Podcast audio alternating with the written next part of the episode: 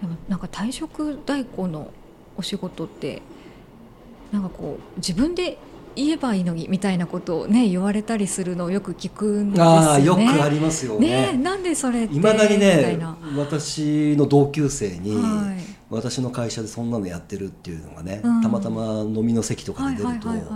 てめえで言えばいいじゃんってって方はねみんな言いますよよね。うんうんでそれはね言えるのは、うん。その方が恵まれてる環境で働けてるっていうことなんですよ、うん。結局はね、うん。そうではない方っていうのがうん。いらっしゃるっていう感じですね、そうなんですよね。さっきちょっとねうん。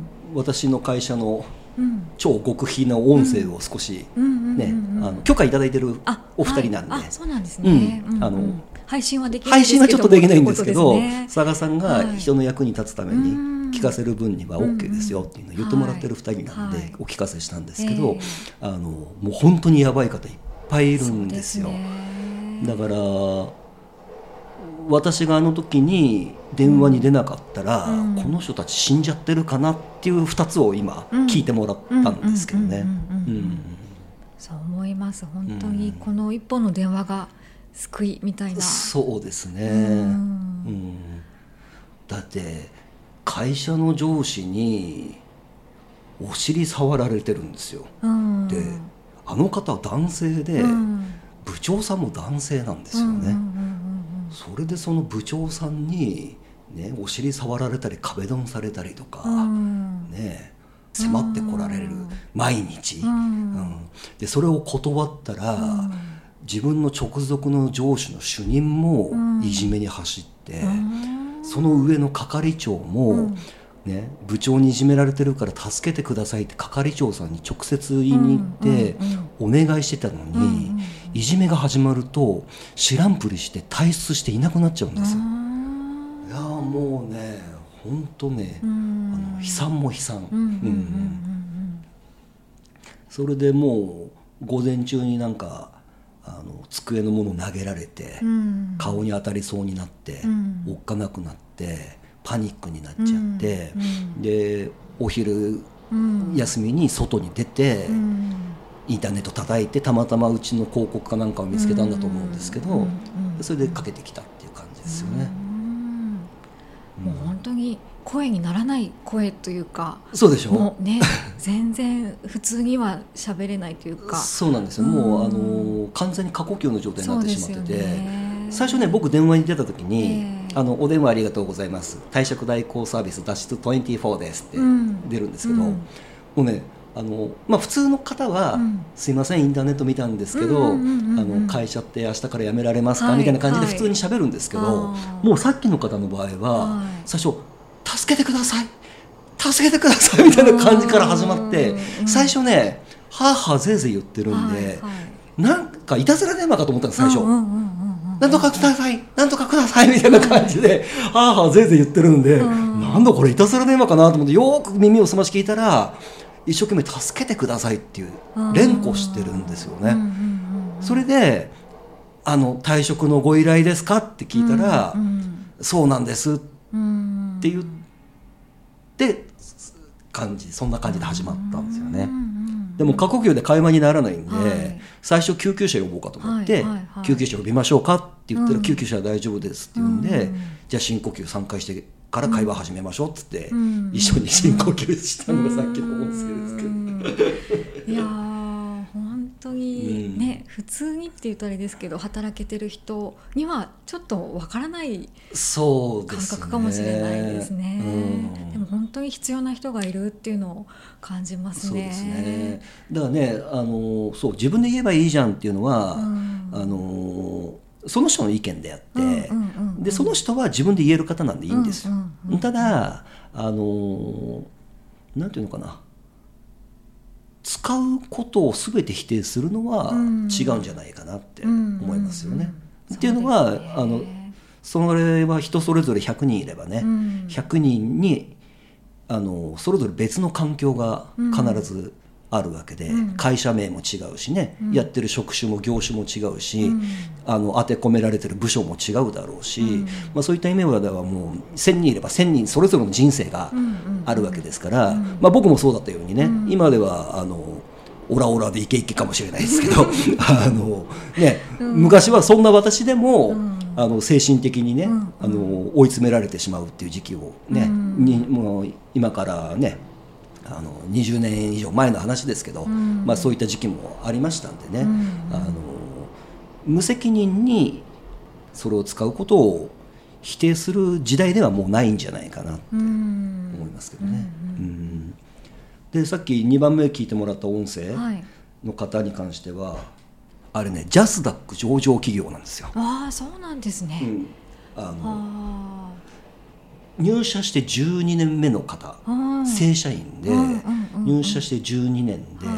30代真ん中ぐらいの方なんですけどね、ええあの夜中の12時半頃に女性から電話がかかってきて「すいません」と「明日から、うん。あの私の彼氏をねどうしても会社に行かせたくないんです」うんってで「どうしてですか?」って聞いたら「明日行ったら多分殺されちゃうと思います」うん。っていうような会話からスタートしたのがさっきのうん方なんですよね。で話を聞いてたらまずはもうそのサービス残業がものすごい、残業代はちょこっとは出てるらしいんですけど、もう2時間ぐらいはみ出たところからはもう全く支給されてないみたいで、朝の8時から勤務開始して朝の4時までですよ。ほんでまた次、ね、4時間後にまた仕事ですから、業務ですからね、そんなのもう延々と毎日繰り返しているような感じで、もうだから寝る時間もないし、彼女さんですからね、はい。彼氏と遊ぶ時間も取れないし、でその上に上司の暴力、うんうん殴る蹴るパンツ脱がす、もうねひどいんですよ本当に、ジャスダック上場企業ですからね。社名はちょっとラジオじゃ言えないですけど、うんやっぱ殴るとか蹴るとかっていうのはねもうちょっとねブラブラックもブラックというか違法ですからね完全にね。はい。だからまあ法律からねはみ出しちゃってる会社ってやっぱ、うん。まあ、会社がはみ出しちゃってるっていうよりは会社に所属してるそのポジショニングを任されてる人が暴走してる場合もありますし、まあ中小零細になるともう社長さん自体がドブラックだったりする場合もあるし、ええだから大手だからといって安心はできなくて、大手の中でもその、ね、上層部に目の届かない範囲で、その自分の利権を振りかざしてる悪徳な上司っていうのがね、まあ、あの今度脱出24の YouTube チャンネルありますんで、はい。その YouTube チャンネルのアニメがね、2話作ってありますんで、はい。見 ていただきました、そうするとまあどんな感じがブラック企業なのかとかね、あのどんな感じで追い込まれていっちゃうのかとか、あのどういう経験してる人が他にもいるんだっていうのが見て取っていただけるし、そうですね、まあ一個の選択肢としてねこういうものを使うっていうのも新しい環境に行けばよりねそうなんですよ。良くなったりしますもんねそうですね。その方がダメだからそういうことをされてるわけじゃないっていうのをそうなんですよ。分かってもらいたいなっていうのは思いますね。だからね、あのー自分にね合わないなと思ったら、うん。無理しちゃダメだと思うんですよね。うんうんまあ、確かにね次の仕事見つかるのかって不安があったりとかね、あの就職できなかったらどうしようとかね。やめることが逃げなんじゃないかとか思っちゃいそうますそうそうもんね。あのやっぱり一般的にね一な般的に元気な人は、はい。お前ねそんなまだ入社してね1年も経ってねえような感じでね、うんうん。やめろって根性ねえんじゃねえの、うん。とか、うんね石の上に3年じゃないけどね、3年勤めてから考えれば、はいまあ、確かにね、一般論はそれで、うん。一般論なんですよね、うん。だけれどもたまたまその入社した会社が、うん。もうブラックだったって、もうそれ以外の何者でもないんですよね、うん。でそれだったらそこにね無理して通うことで、うん。精神病んでしまってうつ病になってしまうよりは、うん。自殺しちゃうよりはね、うん。あのさっさか辞めて、ん。別の会社、うん。うんその人に合ったもっと優しい環境、うん。もっと時間がねサービス残業がない会社とか、うん。もっといじめが少ない会社、ん。暴力を振るわない会社って探せば多分5万とある、むしろその方が普通の社会だということをね。そうですね、うん。でで特に今ね、あのー皆さんご存知の通りその日本の社会って、あのー少子高齢化になってますんで、あのー日本人の方は特にねお仕事に関しては、外人をね、雇わないともう稼働が回らない業界っていっぱいあるじゃないですか、まあ、コンビニ業界もそうだしファーストフード系もそうだし、ファミレス系とか飲食店もそうだし、その工場とかもそうだ、まあ、うちもね、あのー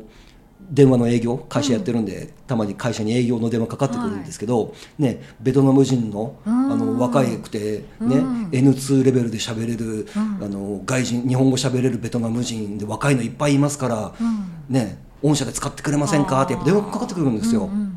うん、だからまあ、リスナーの方にちょっと外国の方いるのかどうか分かんないですけど、まあ、日本の方が圧倒的に多いと思うんでね、あのあれですけれどもその日本人で20代30代40代ぐらいまでの方っていうのは、多分ねこれから日本人の人手がどうしても欲しくなるって企業が今増えてるみたいなんで。うん、だからね、いじめられてるとかその暴力振るわれてるとか、サービス残業がきついとかね、あのーまあ、そもそも会社に将来性を見出せないとか、っていうのがあるんであれば、まあ、無責任なことは言えないですけど、違うフィールドに行くことの方が、よっぽどその人の人生が輝けるんじゃないかなっていうふうには思いますけどね。うんやめちまえとは言えないですよ。もちろんそうですよね。そんな無責任なことは言えないですけど、はい。うん、あのもっとその人に合ったフィールドが探せばちゃんと出てくるんじゃないかな。とは思いますね。うん。ありがとうございます、うん。今後の活動とか何かこういうことをしていきますとかってありますか？えっとねまあ、今 YouTube チャンネルちょっと増やしてるんで、まあ、これからその、まあ、うちのその退職代行の「ダッシュと24」のアニメっていうのは、うん。実体験ベースで作ってますからね。はい。ええあのまあ、途中ところどころね、うん。ちょっと人物認定されちゃうと困ったりとかもするんでところどころ少しね、うん。あのアレンジは加えたりとかはしてるんですけれども、あのややられてるうん。ブラック企業の実態の内容はうん。そのまんまリアルに出してますので、まあ、そういった意味ではもうちょっと事例を少しずつ増やしていって、あうん。あのまあ、皆さんに参考になればい。いいかなとは思ってますけどね。はい。ありがとうございます。では最後にリスナーの方へのメッセージをお願いしているんですけれども。はい。はい。